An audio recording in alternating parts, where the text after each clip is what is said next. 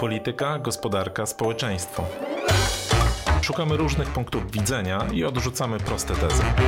Rozmawiamy z ciekawymi gośćmi. Analizujemy sprawę z jednej, ale też z, z drugiej strony.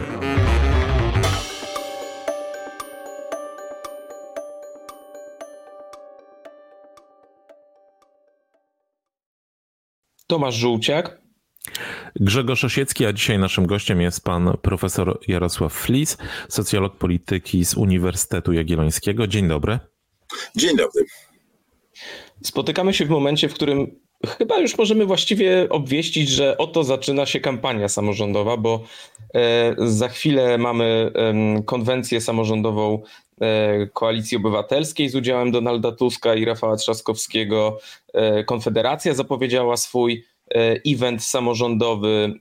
Lewica ogłosiła kandydatkę w wyborach warszawskich. No, widać, że partie, ugrupowania biorą walkę samorządową w swój radar.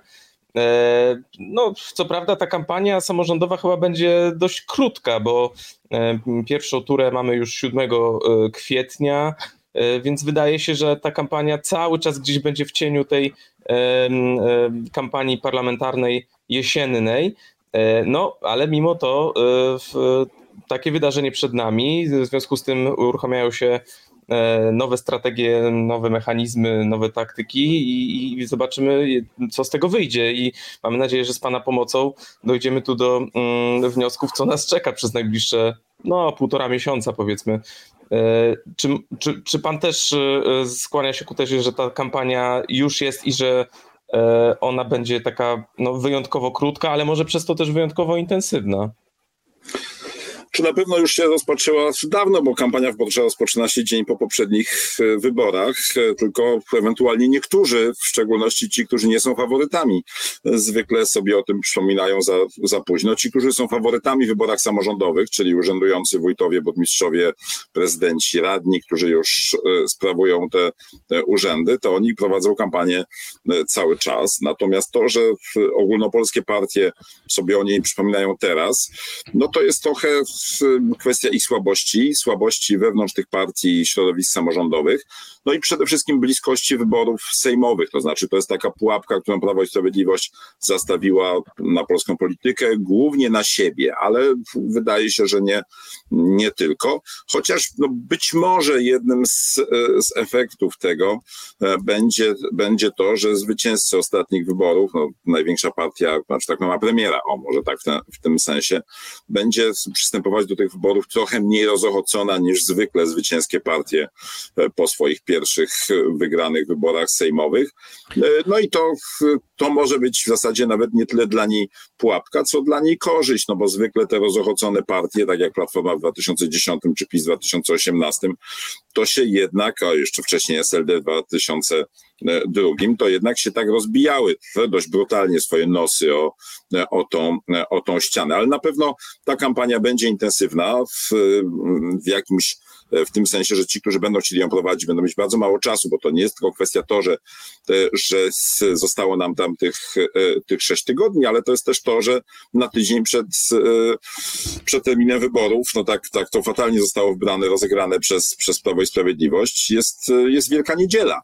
I tak naprawdę e, szczególnie intensywna kampania wyborcza poza mediami społecznościowymi E, gdzie pewnie już się teraz, teraz toczy, to będzie trwała cztery dni, no bo przecież nikt nie będzie robił kampanii w Wielkim Tygodniu, e, nie będzie robił wielkich eventów, wydarzeń, nikt tego nie będzie robił Wielkanoc, nikt nie będzie robił w lany poniedziałek, no to zostaje wtorek, środa, czwartek i piątek. Zostaną cztery dni e, na taką, takie przykucie uwagi wyborców, na, na przekonanie, że dzieje się coś właśnie wielkiego, no może nie takiego wielkiego jak Wielkanoc, ale, no ale, ale jednak.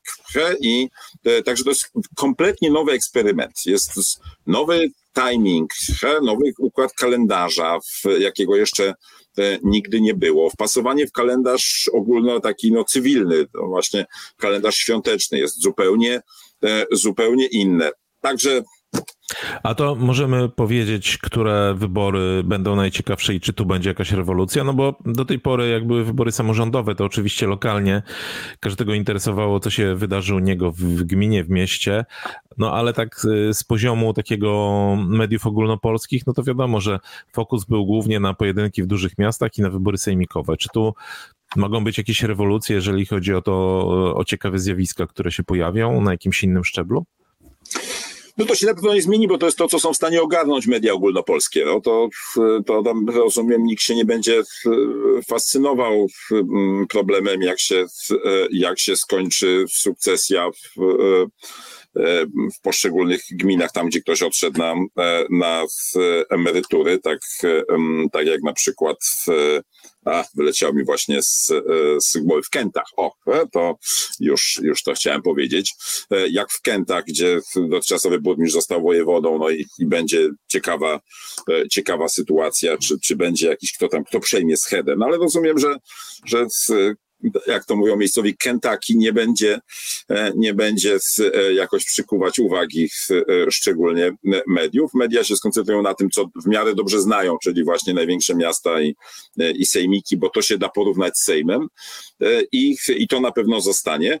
Natomiast lokalnie rzeczywiście to jest, będzie dobre, dobre pytanie. Co najważniejsze, jeśli chodzi o porównania ogólnopolskie, to jest to, że kiedy wybory były na rok przed wyborami sejmowymi, tak jak to się działo w, ostatnich, w ostatnim czasie, to te wybory sejmikowe czy inne były traktowane jako sparring. To znaczy, że robimy rozgrzewkę, walka o pole position i, i robimy taki no, test. A teraz, no teraz to będą dożynki. To znaczy bardziej niż E, niż rozgrzewka przed, e, przed właściwym e, starciem i no i to jest ciekawe, no, czy, czy, to, czy to dożnięcie watachy, na powiem przysłowiowe, tutaj się, się powiedzie, czy Prawo i Sprawiedliwość się jakoś tam po, pozbiera, pokamufluje, przejdzie do walki partyzanckiej, po, pozdejmuje mundury i, i, będzie udawać cywilów. No to, to wszystko przed nami. Na razie tak to wygląda, ale, ale bardzo ciekawy będzie na, poziomie sejmikowym, bo to będzie trochę sparring przed takimi wyborami, które może nie są najważniejsze, ale, ale też no takim w sensie są spektakularne ogólnopolskie, czyli wybory europejskie. I które mogą być takim, no, w, mogą doprowadzić do jakiegoś, jakiegoś e, wstrząsu na polskiej scenie politycznej.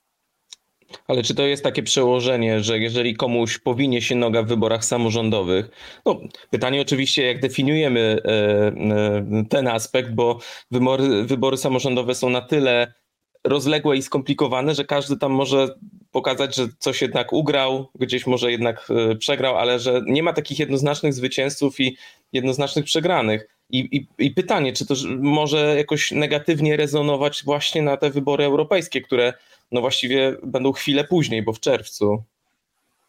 No na pewno ma to wpływ na to, jak, jak się angażują kandydaci, to znaczy to, czy widzą swoje szanse, na którą sobie nastawiają budzik rano, ile wyłożą własnych pieniędzy na kampanię wyborczą, jak będą widzieć swoje szanse, jaki będzie entuzjazm na spotkaniach e, przedwyborczych, przed takimi wyborami, czy to będzie właśnie atmosfera stypy, czy, e, czy raczej właśnie będzie dokopiemy im taki rozgrzewka przed, e, e, przed kolejnym starciem.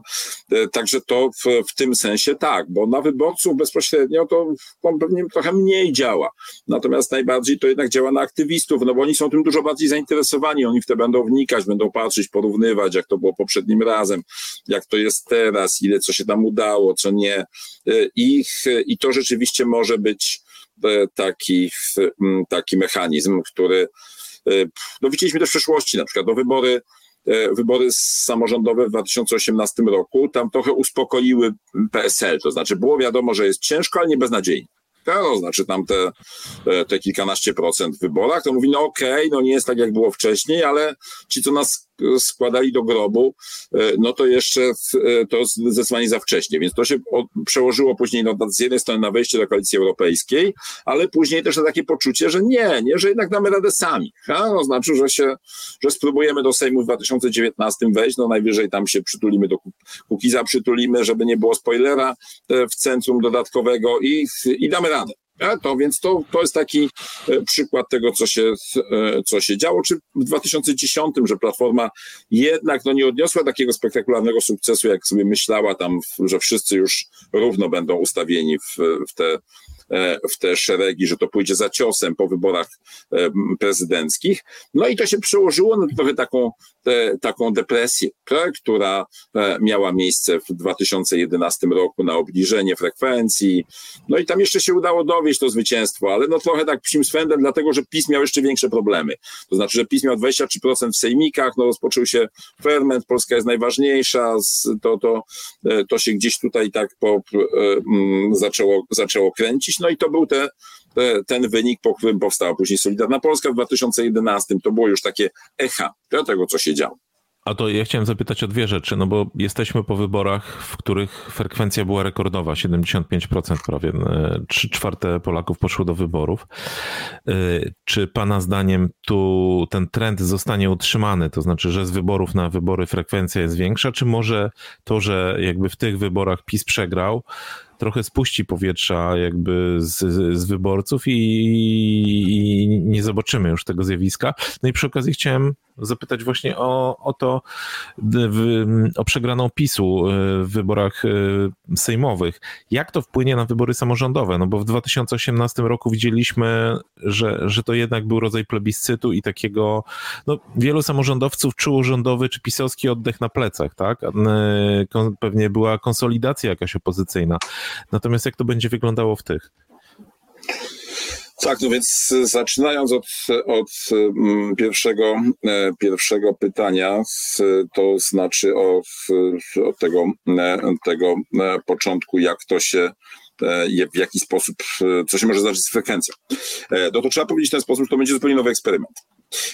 Taki też nowe doświadczenie, bo to jest pytanie o to, jak wyjaśniamy, co jest przyczyną E, tego wielkiego skoku frekwencji. No i tutaj można dwa wyjaśnienia przedstawić, które nie są ze sobą sprzeczne, bo, bo być może działały obydwie te siły.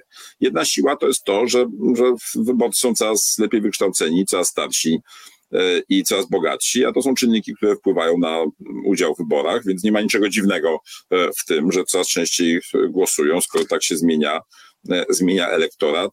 Udział młodzieży e, jest coraz mniejszy, bo, bo e, została przetrzebiona przez rodziców swoimi decyzjami prokreacyjnymi. No i, i tak to E, i to się e, w ten sposób się to e, przekłada. A z drugiej strony to jest oczywiście wkurzenie na, na rządzących, do którego nigdy nie było aż tak dużego. We wcześniejszych wyborach jeszcze taka, taka ta fala, która się pojawiła, która też no, widać ją w różnych przemianach ideowych i było widać ją wcześniej w sondażach, no i potwierdziła się w, w głosowaniu i w tym, co się, co się dzieje. No bo ta, ta fala tego wkurzenia, to teraz się już nie bardzo jest na kogo wkurzać. To znaczy w tym sensie, że PiS nie, gdyby to było tak właśnie, jak tam ta zapowiada Platforma, że, że tam wyrzucimy ich za, e, za Wisłę, no ale jaki to ma wpływ na, na zachodniopomorskie czy na Wielkopolskę, na frekwencję, gdzie Platforma rządzi od 2005 roku. E, I, e, i, i tam się, tam ewentualnie można by się wkurzać na Platformę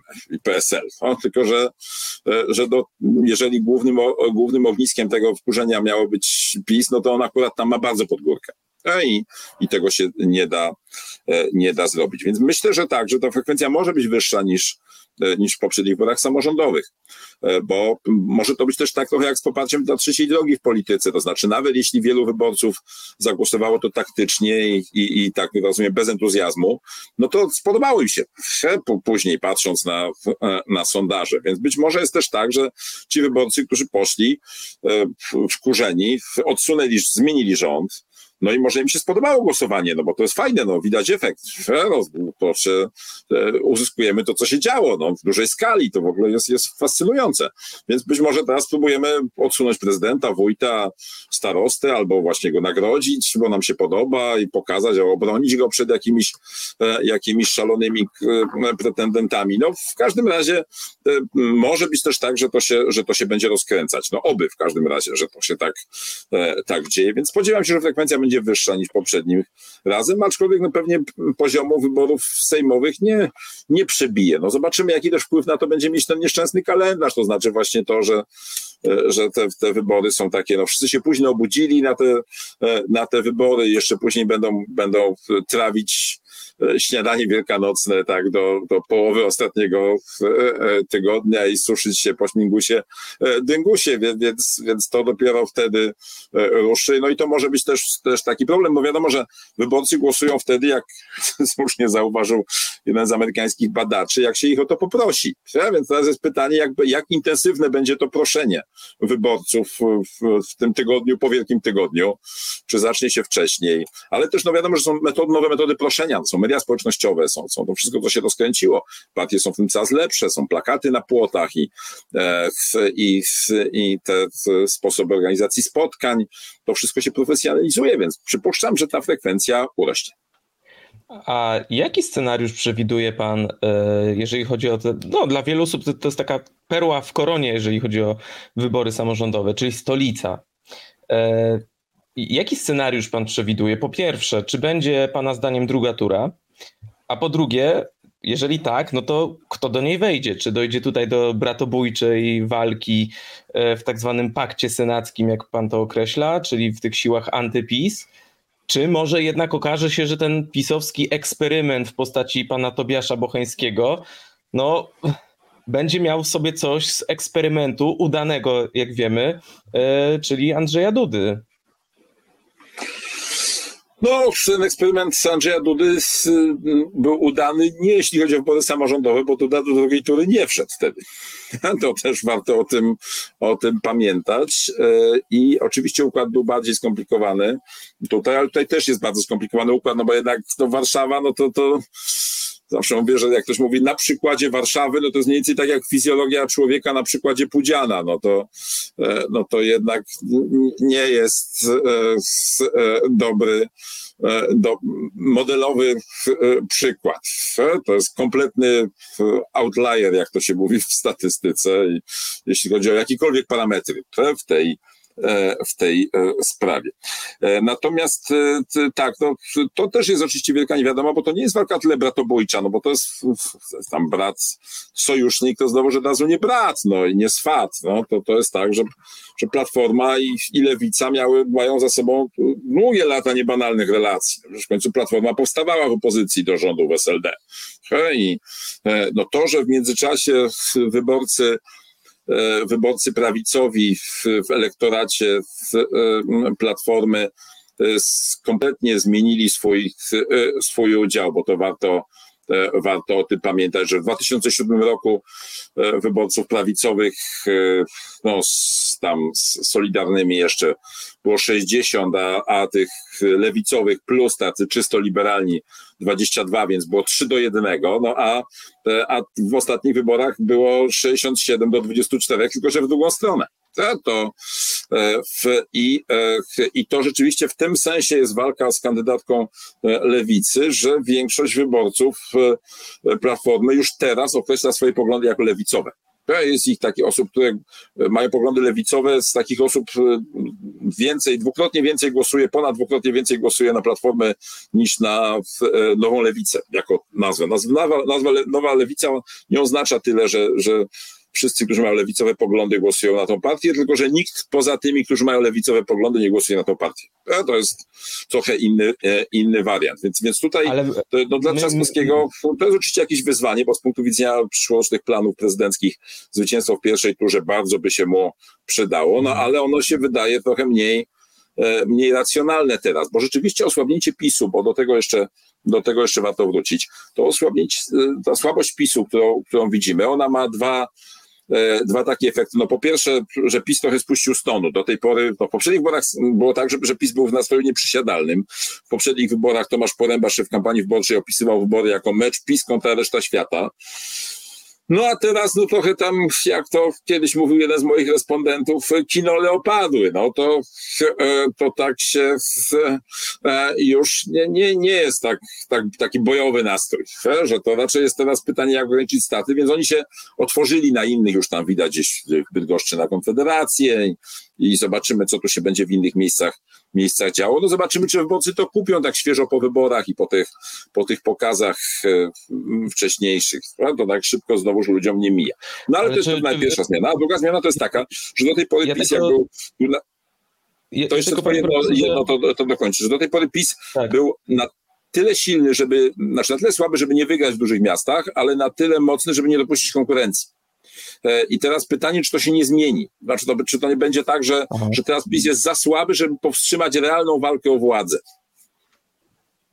Ale czy w, w, ramach tej realnej walki o władzę pan e, dopuszcza w ogóle taki scenariusz, e, trzymając się tej Warszawy, e, że w drugiej turze mierzy się Trzaskowski z Biejat, e, że pani Biejat, która reprezentuje taki nurt tej e, koalicji lewicowej, która, który no, z lewej strony obchodzi nawet lewicę, czy to jest kandydatka, e, która może e, rzeczywiście się spodobać w Warszawie na tyle, że zagrozi Trzaskowskiemu, który no, był w stanie znokautować Patryka Jakiego, w którego PiS zainwestował wówczas bardzo dużo sił, środków i pieniędzy.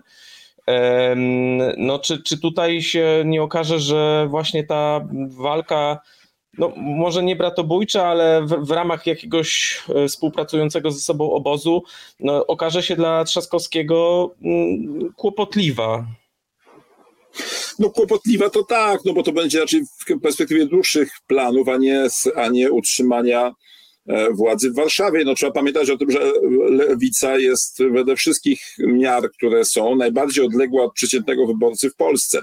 I w związku z tym szansa na to, że, że kandydatka lewicowa mm, pokona e, Trzaskowskiego, no jest dość skromna. Co prawda elektorat e, lewicy, znaczy elektorat PiSu bardziej nie lubi Platformy niż lewicy. To jest może za, zaskakujące, pomimo tego, że jest jest, e, lewica jest dalej, ale platforma jest większa. I dlatego bardziej się jednak nie lubi dużego, nawet nie aż tak odległego, jak, jak tego bardzo daleko, ale jednak słabego, no co tam, to, to się będzie przejmował. Nam tą e, lewicą. W związku z czym no, wydaje się, że jednak szanse na to, żeby pokonała Trzaskowskiego są skromne, no ale to, że, że w ogóle doprowadziło do drugiej tury, no to, to byłoby dla Trzaskowskiego jakąś porażką e, w takim sensie no, wizerunkowym, e, ale też no, to, no to jest czasami tak, że jak ktoś dostaje wcześniej prezent, to no to, to później niestety trzeba za to pokutować, no bo to zwycięstwo w pierwszej turze to było po części takiego spektakularny charakter, było po części przejawem głupoty PiSu, to znaczy no PiS, który uwierzył, że może wygrać w Warszawie, a nie tylko napędzić stracha platformie, no to, no to się po prostu oderwał od rzeczywistości. No to, to, to jeden z takich, z takich przykładów, bo on doprowadził do tego, zresztą w całym kraju później wtedy, że wszyscy zwarli szeregi, wyciszyli wewnętrzne spory, że, że się pojawił wtedy już ten pakt senacki pierwszy raz to, się, to widać bardzo dobrze, jak się spojrzy na kandydatury. Jednak wcześniej bardzo częstymi zjawiskami w Polsce było w 2014-2010, że kandydaci Platformy i Lewicy walczyli przeciwko sobie, że to kandydaci Platformy byli najgroźniejszymi przeciwnikami kandydatów Lewicy, to znaczy burmistrzów, prezydentów z Lewicy. No a, Ewentualnie... a w 2018 zostało to zawieszone, ale teraz jest odwieszone, no i, i walka się toczy dalej w trójkącie. Ewentualnie, ewentualnie pamiętamy że też takie zjawiska, kiedy to kandydaci Platformy byli najgroźniejszymi konkurentami kandydatów Platformy, bo tak też się zdarzało w wielu miastach i pewnie w tych wyborach też się takie zjawisko będzie zdarzać. No i jakby do tego zmierzamy, bo e, jakby e, a propos tego, co pan mówił przed chwilą, no pan e, analizując to, co się dzieje w samorządach jeszcze niedawno, na przykład i dotacje z programu PiS, czy pokazując różne zjawiska na scenie, klasyfikując zweryfikował e, tę scenę wyborczą na PiS, e, na pakt senacki i na tak zwanych neutralnych. Kolejna analiza jest w drodze, z tego co wiemy. Pytanie, czy, czy ona będzie służyła do opisu tych wyborów? Czy faktycznie jakby to będzie jeszcze dobre kryterium, czy jednak tutaj może to się zmienić? Czy ważną kategorią w, w ostatnich wyborach byli ci, którzy byli formalnie lokalnymi kandydatami, ale mieli konkurentów z PiSu. I to się bardzo dało łatwo ustawić, ustalić, ponieważ żadna partia wcześniej nie startowała w samorządach tak szeroko jak PiS w 2018 roku. Tak więc można było stosunkowo łatwo to, to zobaczyć. To nie zawsze się tak kończyło, że kończyło wrogością. Były takie przypadki jak Nysa, gdzie, e, gdzie urzędujący, pamiętam, że tam jest burmistrz czy, E, czy prezydent, ale e, w każdym razie no, pokonał kandydata PiSu, ale później miał swoje ugrupowanie w, w powiecie, zawarli porozumienie i wszystko się odłożyli miecze i, i, i miał wiceprezydenta z PiSu, czy tam wiceburmistrza. Nie było to jakimś, jakimś problemem dłużej. Ale, no ale generalnie tak, tak, ten układ w taką stronę oscylował między 2014 a 2018, ale teraz prawdopodobnie no, nie będzie się to pogłębiać, tylko się będzie cofać. To znaczy, że to PiS sobie obił nos, o, tak powiem, jest poobijany po, mocno po wyborach sejmowych, utracił władzę, nie ma żadnego powodu, żeby, e, żeby sobie marzył o, o zyskach, raczej będzie ograniczał straty. E, w tej, w, e, w tej dziedzinie i, e, i tam to raczej przede wszystkim chowają.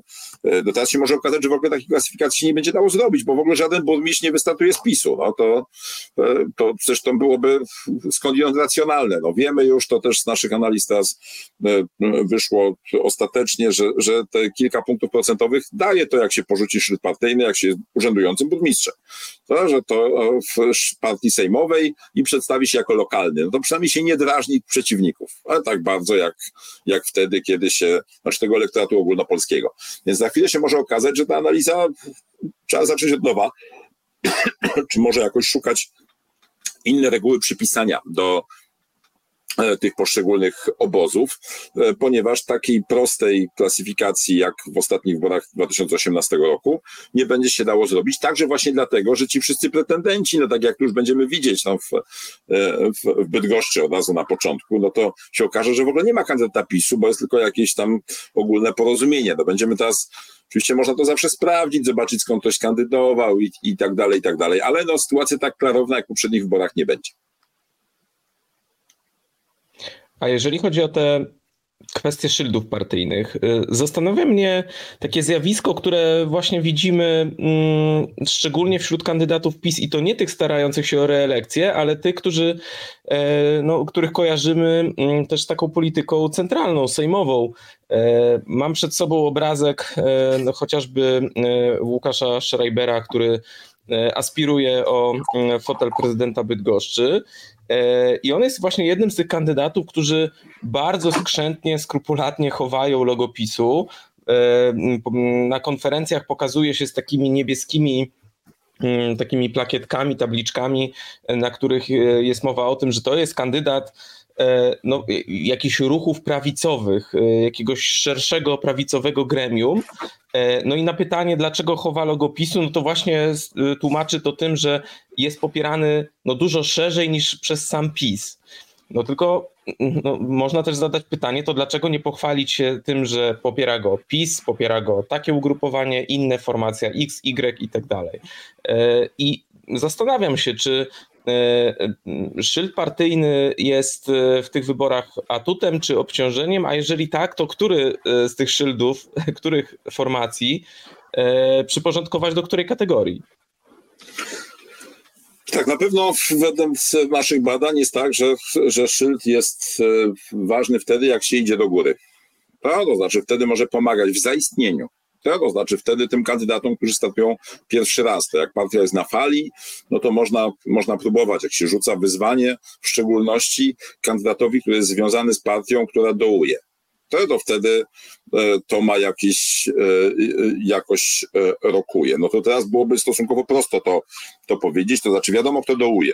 Natomiast kto idzie do góry, to już nie jest aż takie oczywiste, no bo w końcu Platforma no jest daleka od tej formy, którą miała w 2010 czy, czy nawet 2014, jeśli chodzi o, o notowania ogólnopolskie. To tak no, wyszła na pierwsze miejsce w średniej sondażowej, ale to dlatego, że po prostu PiS poleciał w dół, a nie dlatego, że ona poleciała w górę. To jest dalej mniej niż jedna trzecia średnio. To nie jest tak za, za dużo.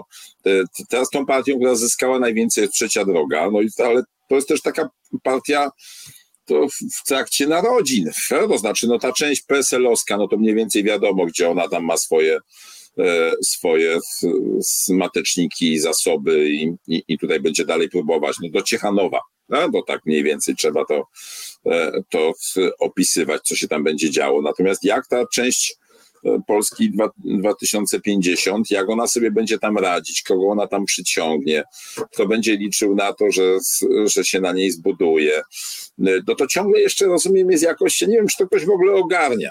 To jest dla mnie bardzo ciekawe, no bo w zasadzie mało się o tym pisze, to znaczy jak jest to pisane z takiej perspektywy pojedynczej, no w tym mieście tam tamten zabiega, ten jest kojarzony i tak dalej, ale ale ja nie mam bladego pojęcia, czy to jest jakaś duża, szeroka akcja, czy to jest systematyczne budowanie partii, powiedzenie uwaga, ok, w każdym mieście, e, w którym się tylko da, e, wystawiamy swojego kandydata, czy to jest tak, że to jest takie, no jest jest ogłoszenie, jest przetarg na franczyzę i jak przyjdzie ktoś, kto ma kapitał i, i obiecuje zyski, to możemy mu udzielić tej franczyzy, jaką jest nasz szyld partyjny. Jak no tylko patrzymy, żeby nas tam, tam nie, nie obciążył jakimś swoim, nie ma hipoteki za, e, za fajdan, za, za obciążonej, no powiedzmy, o, to, to w ten sposób.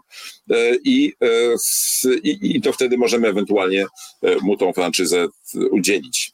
No, ale to no jest właśnie zupełnie, zupełnie nowa, nowa sytuacja i do tej pory to było tak, że, że te wybory samorządowe to było takie trochę dwoje na huśtawce, to znaczy, że Platforma i i e, PiS się rozachacały w, różnych momentach i trafiały na różne przeszkody albo właśnie na, zderzały się z rzeczywistością, jak jako zwycięskie partie w 2000 2010 Platforma, w 2018 PiS, albo się zderzały z książeczką i z nagłym wielkim sukcesem, e, sukcesem PSL-u, jak w 2014 roku. A teraz to jest trochę tak, że jest taki, no, czterech na zjeżdżalni. To znaczy nie, nie na huśtawce. To znaczy wszyscy mają jakieś kłopoty. Platforma już e, no, nie odzyskała tej formy, jaką już miała i, i tak no, trochę rządzi, ale jest zajęta tym rządzeniem i nie wiadomo w zasadzie, e, czy to jest atut, czy nie jest atut, gdzie rządzi, to, to, to się utrzymuje, ale tam, gdzie nie rządzi, to nie wiadomo, jak, w jakim trybie to będzie, e, czy będzie oddawać pole lokalnym ugrupowaniom, lokalnym sojuszom, czy nie. No, lewica tak samo też, też nie wiadomo, czy, czy, czy się uda odzyskać. Trochę jest silniejsza niż niż przed czterema laty, jak się spojrzy na sondaże. To znaczy tam miała 7, teraz ma 9, to, to, to jest trochę lepiej jest mniej więcej, ma nawet minimalnie lepsze sondaże niż w 2014 roku, kiedy skończyła 20, z 28 mandatami e, w sejmikach. E, ale no też jest tak, tak nieoczywiście, no PSL jest e, niby na fali, ale też jest trochę zmiana szyldu. Nie wiadomo jak w wyborach lokalnych to, to wyborcy przyjmą, czy, czy ten czar Hołowni będzie działał w wyborach prezydentów dużych miast, czy, czy to w ogóle warto w to inwestować, czy trzeba się raczej dogadywać. No i jest to jest to zupełnie nowy eksperyment, jeśli chodzi o, o te wybory i właśnie z powodu timingu i z powodu, i z powodu układu politycznego na, na ogólnopolskiej scenie. A może, panie profesorze, opłaca się zmieniać szyld, jeżeli okazuje się, że dany szyld jest e, w kłopocie, ciągnie w dół. E, pan w opracowaniu, e, o którym wspomniał Grzegorz, które jeszcze, jeszcze jest w drodze, E, podaję ciekawy przykład, e, znaczy tam jest dużo ciekawych przykładów, ale e, taki pierwszy z brzegu, który mi się rzucił w oczy, kandydat w miejscowości Ryglice. I tam startował kandydat najpierw z komitetu PSL w 2002 roku, cztery lata później z samoobrony, no i y, oba te starty okazały się nieskuteczne, natomiast fotel burmistrza uzyskał dopiero w 2018 roku, ale tym razem startując jako kandydat PiS. E, I no, kiedy słyszę y, zmiana szyldu partyjnego, no to w dzisiejszych realiach, w dzisiejszym kontekście e, pierwszy przykład, który mi się nasuwa, to jest pan Kałuża, który e, no, wręcz jest takim synonimem politycznego zdrajcy, który się sprzedał, który e, e, postanowił e, zdradzić swoich dotychczasowych sojuszników za jakieś polityczne apanarze. Mm, ale chyba to nie jest jakieś zjawisko, które jest odosobnione, które jest rzadkie. I jak widać na przykładzie pana burmistrza w, Ryglicach, no czasami odnosi to skutek i wyborcy w tych wyborach samorządowych może kierują się trochę inną logiką niż w wyborach chociażby parlamentarnych. No, to wchodzimy na takie pole, gdzie są bardzo różne, różne sytuacje. Znaczy, inna sytuacja jest taka, że się zmienia szyld po wyborach. I tworząc większość w ciałach właśnie takich jak sejmiki czy rady powiatów, gdzie ta większość się kształtuje po wyborach, trochę inaczej, jeśli chodzi o zmieniamy szyldy przed wyborami, trochę inaczej wtedy, kiedy zmieniamy szyldy jako urzędujący, a, a inaczej wtedy, kiedy jako pretendent. No, jako pretendent to jest tak, że wszystkie partie robią, robią casting, prawda? To znaczy to nie jest tak, że to są jakieś zwarte organizacje, które po prostu mówią, uwaga, Ziutek, ty teraz idziesz tam, prawda? tylko to jest taka to selekcja kandydatów, to przecież nie tylko w Polsce, ale jest taka najbardziej znana książka temu poświęcona autorstwa irlandzkiego E, badacza e, o tym, że, że właśnie selekcja kandydatów to są, to są tajemnicze ogrody polityki w których się odbywają, po, po pierwsze tam się nie wpuszcza za obcych, żeby tam się temu przyglądali, a tam się toczą nieustające podchody tak, których wchodzą w grę interesy indywidualne, środowiskowe, interesy całej partii, interesy liderów partii, którzy się pilnują, żeby, żeby nie stracić swojej pozycji. No i to, to czasami wychodzi, to, to prowadzi do, do właśnie bardzo dziwnych, e, dziwnych momentów, bo to być może to jest tak, że po prostu ten człowiek e, w ogóle stworzył, znaczy odbył taką, taką ścieżkę, próbował różnych rzeczy i, i został, e, i został, stworzył lokalną organizację PiSu, bo mogło jej tam w ogóle nie być, albo ją jakoś przejąć, albo coś w tym, e, w tym duchu, takie rzeczy się, e, się e, zdarzają, więc wyborcy no nie podchodzą do tego z jakimś koniecznie od razu wielkim entuzjazmem, ale, ale też no, rozumieją pewne rzeczy, które się, się dzieją. Na przykład no, bardzo często jest tak, że tacy burmistrzowie się, są dwa wzory. Pierwszy wzór jest, jest taki, że burmistrz wybrany z danej partii później właśnie startuje jako niezależny, no ale wszyscy wiedzą, że to, to z przyzwoleniem partii. No, to znaczy ona nie podskakuje, ona to akceptuje, uznaje, no mówi ma no, wiceprezydenta bezpośrednio z naszego aparatu, a, no i w ogóle jakoś swój, no to, to, to, to, to jest ten problem. A czasami jest tak, że, że dochodzi do rozejścia się, to znaczy, że on wchodzi w konflikt z miejscowym posłem, to, że partia mu wystawia konkurenta tak jak powiedzmy w Szczecinie. No przecież to jest taki klasyczny, e, klasyczny przykład, gdzie, gdzie Krzystek był jednak wybrany jako kandydat Platformy, a później się tam z nią, z nią rozszedł, a,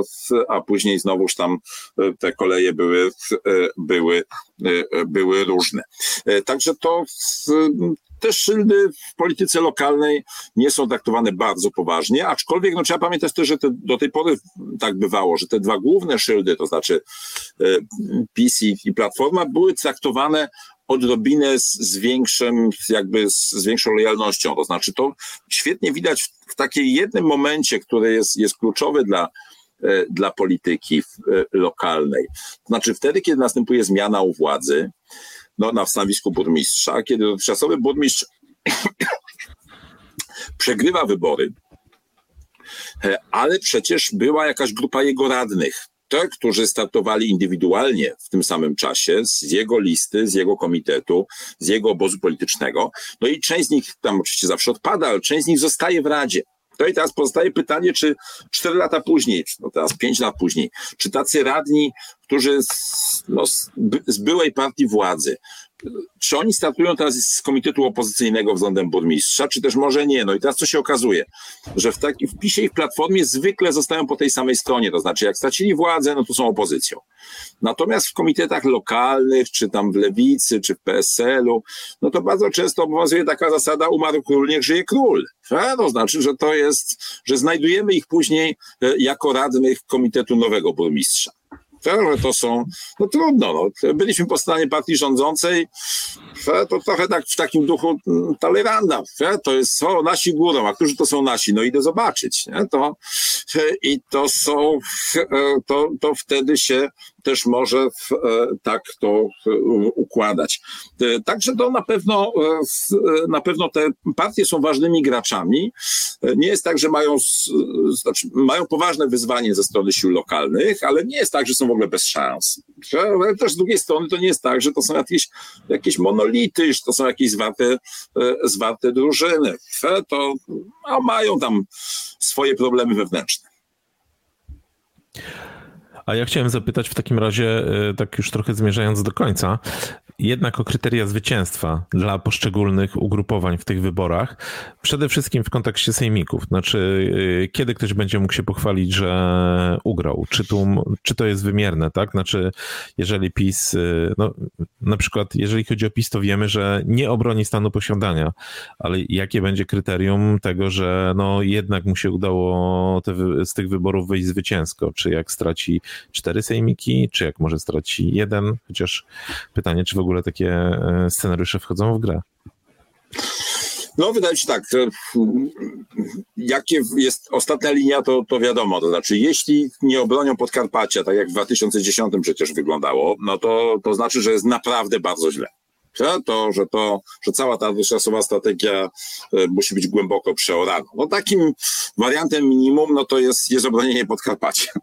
To jest, to jest taki zupełnie, to jest ten, no, umiarkowanie, jak się uda jeszcze jedno sąsiadujących województw e, do Podkarpacia obronić. Świętokrzyskie, e, lubelskie albo, albo małopolskie, chociaż no to też to znowuż łatwo nie będzie, bo wydaje się, że tam łódzkie, czy, e, to, to, czy podlaskie, to, to już może być ciężko z, z tym, to, to są jakieś marzenia. To byłby wielki sukces, tak? gdyby się udało obronić jakąś tam Łódź albo, albo Podlasie, albo gdzieś wejść jakieś porozumienie z bezpartyjnymi samorządowcami gdzie indziej na Dolnym, Dolnym Śląsku, być w jakimś wejść, wrócić do układów. To z punktu widzenia PiSu. Natomiast no, jak to będzie wyglądać z, z, z, znaczy łatwiej będzie, o, może łatwiej będzie opowiedzieć o swoim sukcesie E, Platformie, no chociaż ona też może mieć jakieś porażki, jak straci jakieś jeszcze któreś z województw na rzecz jakiejś innej koalicji, to się może zdarzyć. To, to, no bo jak, jak nie odbije Podkarpacia, no to, to no rozumiem, że, że dadzą sobie z tym radę. To, e, to nie będzie jakiegoś, jakiegoś e, problemu. No swoją drogą to, to rzeczywiście pojawia się takie pytanie, żeby te wybory regionalne miały w Polsce sens, to znaczy musi dochodzić do alternacji. To już jest teraz, no minęło to już jest dojrzały człowiek. Feroż nie jest nastolatek. Od 1998 roku minęło, minęło 26 lat. To jest taki, no, wchodzimy w taki już już następne wybory będą w wieku Chrystusowym w, w, e, samorządu w, e, regionalnego i warto się będzie przyglądać, czy to w ogóle, czy to coś w ogóle rokuje. To znaczy, czy to jest tak, że, że czy tam jest możliwa demokracja w rozumieniu alternacji władzy. Czy to jest tak, że po prostu będzie, że z góry wiadomo, że, że na, e, w, w Pomorskim rządzi Platforma i, i, i, nawet no, takie rzeczy się zdarzały w różnych krajach, że to się, że jak mówiono w, po wojnie secesyjnej w Alabamie republikanie nie byłby w stanie wygrać wyborów na Hycla. Była taka gminna funkcja pochodząca z wyboru i, i uznawano, że, że to jednak demokracja, że po, po wojnie secesyjnej na południu republikanie mają tak pod górkę, że, że nawet w takich wyborach są bez szans. Ale no ale tutaj nie musimy od razu powielać takich wzorców, bo to nic dobrego z tego się, z, z, tego się nie bierze. Pytanie, na ile, jak elastyczne muszą być te partie, czy muszą się pojawić jacyś trzeci gracze, tak jak bezpartyjni samorządowcy? I czym się oni będą, mają kierować, żeby wybory regionalne miały sens i nie były z góry przewidywalne co do swojego, e, co do swojego charakteru. Więc wydaje mi się, że to będzie najważniejsza stawka w tych, e, w tych wyborach. Czy to się, e, czy tu się opłaca starać, czy opłaca się spuszczać z tonu, opłaca się dostosowywać do, w jakikolwiek sposób, czy to po prostu idzie tak, że, że idzie z automatu, no idzie pod, jest, jest albo zjazd, albo, albo górka, w zależności od sympatii, sympatii ogólnopolskich. To ja zupełnie na koniec y, chciałem zahaczyć króciutko o jeszcze jeden wątek, y, bo dla wielu samorządowców, przynajmniej trzymając się obecnego stanu prawnego, to mogą być ostatnie wybory samorządowe, przynajmniej na jakiś czas. Mam na myśli dwukadencyjność, którą e, kilka lat temu wprowadził PiS, jednocześnie oczywiście wydłużając samą kadencję o rok. Natomiast y, z tego, co już nieraz mieliśmy okazję y, o tym rozmawiać mm, z panem profesorem, mam wrażenie, że pan jest jednak zwolennikiem tezy, że zanim topór dwukadencyjności realnie zadziała, mm, no to on zostanie usunięty z polskiego porządku prawnego, co oznacza, że ci którzy mogliby się obawiać, że to jest ich, e, że te najbliższe wybory to będzie ich druga kadencja, po której już nie będą mogli się starać o e, reelekcję. No, będą mogli raczej spać spokojnie, będą mogli dalej sobie trwać w tych e, miastach, w tych samorządach. Czy Pana zdaniem rzeczywiście tak może być, że ta dwukadencyjność pójdzie w niebyt, zanim realnie wszyscy odczujemy jej skutki? A jeżeli tak, to dlaczego? Tak, no, pierwsza rzecz to jest to, że oni nie będą mogli spać spokojnie, tylko będą się starać o to, co się powinni starać, czyli o to, żeby wyborcy ich dobrze ocenili i zachowali na stanowisku. To jest jednak bardzo ważny element demokracji. To znaczy ludzie się, e, ludzie dobrze działają na stanowiskach, bo chcą na nie działać dalej. A nie dlatego, że traktują jako trampolinę do czegoś innego. Więc dla mnie taka kluczowa obawa to będzie taka, że ci, którzy e, teraz, inkumbenci, którzy się rządzący, burmistrzowie i wójtowie, i prezydenci miast, którzy się utrzymają na stanowisku, to od e, e, no powiedzmy najpóźniej od 1 maja po majówce zaczną już myśleć, co będą robić po tej kadencji. No, no bo to jest gdzie, no bo no to jest tak, że prezydent państwa ma dożywotnią emeryturę i tam jakoś zapraszany jest na dożynki w, w, w, całym kraju, tak, tak myślę, na wykłady w różnych miejscach. Rektor na, po dwóch kadencjach wraca do swojej katedry i ma pewne zatrudnienie. Natomiast burmistrz miasta powiatowego musi myśleć, gdzie będzie pracował po, po drugiej kadencji. To nie jest fajna motywacja, która, która jest. Chciałbym na przykład, żeby taki burmistrz miasta powiatowego negocjował wejście centrum handlowego, dużej sieci do swojego miasta i w drugiej kadencji, a w pakiecie ma kierowanie takim centrum handlowym w sąsiednim mieście powiatowym. A to, czy to jest na pewno dobry układ z punktu widzenia zarządzania zarządzania sprawami publicznymi. Natomiast e, to, na czym opieram kalkulację, że to może tak nie być, to jest, to jest właśnie kalendarz wyborczy. To znaczy jest tak, że jak będą się zbliżać wybory sejmowe 2027 roku i e, wtedy będzie, e, będzie tak, że staną naprzeciwko siebie dwie grupy. Staną naprzeciwko siebie ci, którzy są burmistrzami, burmistrz miasta powiatowego, który jest już 8 lat i e, burmistrzem. Przed nim są jeszcze dwa lata i po tych dwóch latach musi zmienić pracę.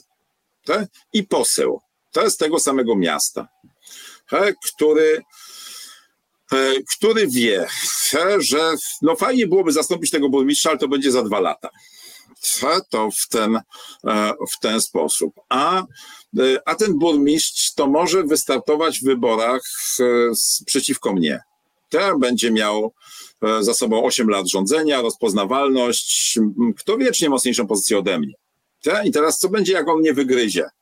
Czy ja dotrzymam te dwa lata do wyborów, żeby spróbować zająć jego miejsce? A jak on namaści swojego zastępcę przez ten, e, przez ten czas na wybory przedterminowe? Czy, czy ja wystartuję w wyborach przedterminowych jako przegrany poseł? Czy to będzie na pewno fajny pomysł dla posłów, że to jest tak, że że burmistrz mnie, mnie wygryzł z, z mandatu, a, a ja, e, ja wtedy jestem przegranym posłem, ale za to mogę sobie wystartować przy terminowych wyborach e, na prezydenta miasta. Już za dwa lata e, będę mógł je startować z pozycji, z pozycji inkumbenta. No, wydaje mi się, że to będzie taki moment, w którym, w którym posłowie się bardzo poważnie zastanowią. Gdzieś koło 2026 roku E, czy, e, czy jednak to jest, czy to, ten biznes się opłaca. Nie tylko dla kraju, ale dla nich, e, dla nich osobiście. No niestety doświadczenia amerykańskie pokazują, że, że są dwie metody bo amerykańskie Stany się borykały z takim przy, dużo większym niż w polskich, w, polskim, w polskich samorządach. W tych samorządach przecież naprawdę tam trzecią kadencję to, to rozpoczyna gdzieś jedna trzecia najwyżej e, tych, którzy zaczynali, bo to jest selekcja jest naprawdę bardzo, bardzo potężna, e, jeśli chodzi o, o głosy wyborców. Więc w, Stanach Ameryka, w amerykańskich Stanach było gorzej. E, no i się okazało, że różne Stany próbowały temu zaradzić i kadencyjność nie pomaga. Znaczy kadencyjność bardzo podnosi reelekcję po pierwszej kadencji. E, bo to już na koniec taka prosta opowieść. No wyobraźcie sobie panowie, że, że, 35, że jesteście państwo 35-letnim ambitnym radnym, który widzi, że burmistrzowi odbija. I teraz tak, e, no, racjonalnie byłoby wystartować przeciwko niemu i próbować go pozbawić władzy, zająć jego miejsce. Ale szansa jest 20%, że, że się uda. Tak patrząc, no i 80% na, na porażkę. Ale, no ale za 5 lat on już nie wystartuje, nie? To może lepiej poczekać. No ale jaki jest skutek? No to jest skutek jest taki, że ten burmistrz, któremu odbiło, będzie rządził jeszcze przez pięć lat. I czy to jest na pewno dobry, e, dobry układ? No bo wszyscy będą czekać pięć lat, aż mu, aż mu przejdzie, to znaczy w sensie samo minie. To bo będzie musiał, musiał odejść. Nikt mu nie będzie rzucać wyzwania i, i, i to jest jakby podstawowe zagrożenie. To znaczy, że dwukadencyjność realnie wydłuża sprawowanie władzy po zwycięstwie w samorządzie do 10 lat. To jest naprawdę bardzo długo. Czyli widać, że mamy, my jako obserwatorzy życia politycznego, e, obywatele, ale też pewnie politycy, ten temat do przemyślenia. E, ale najpierw poznamy wynik wyborów samorządowych. Dziękujemy, że pan profesor zgodził się podzielić swoimi uwagami na ten temat, opowiedział o swoim spojrzeniu.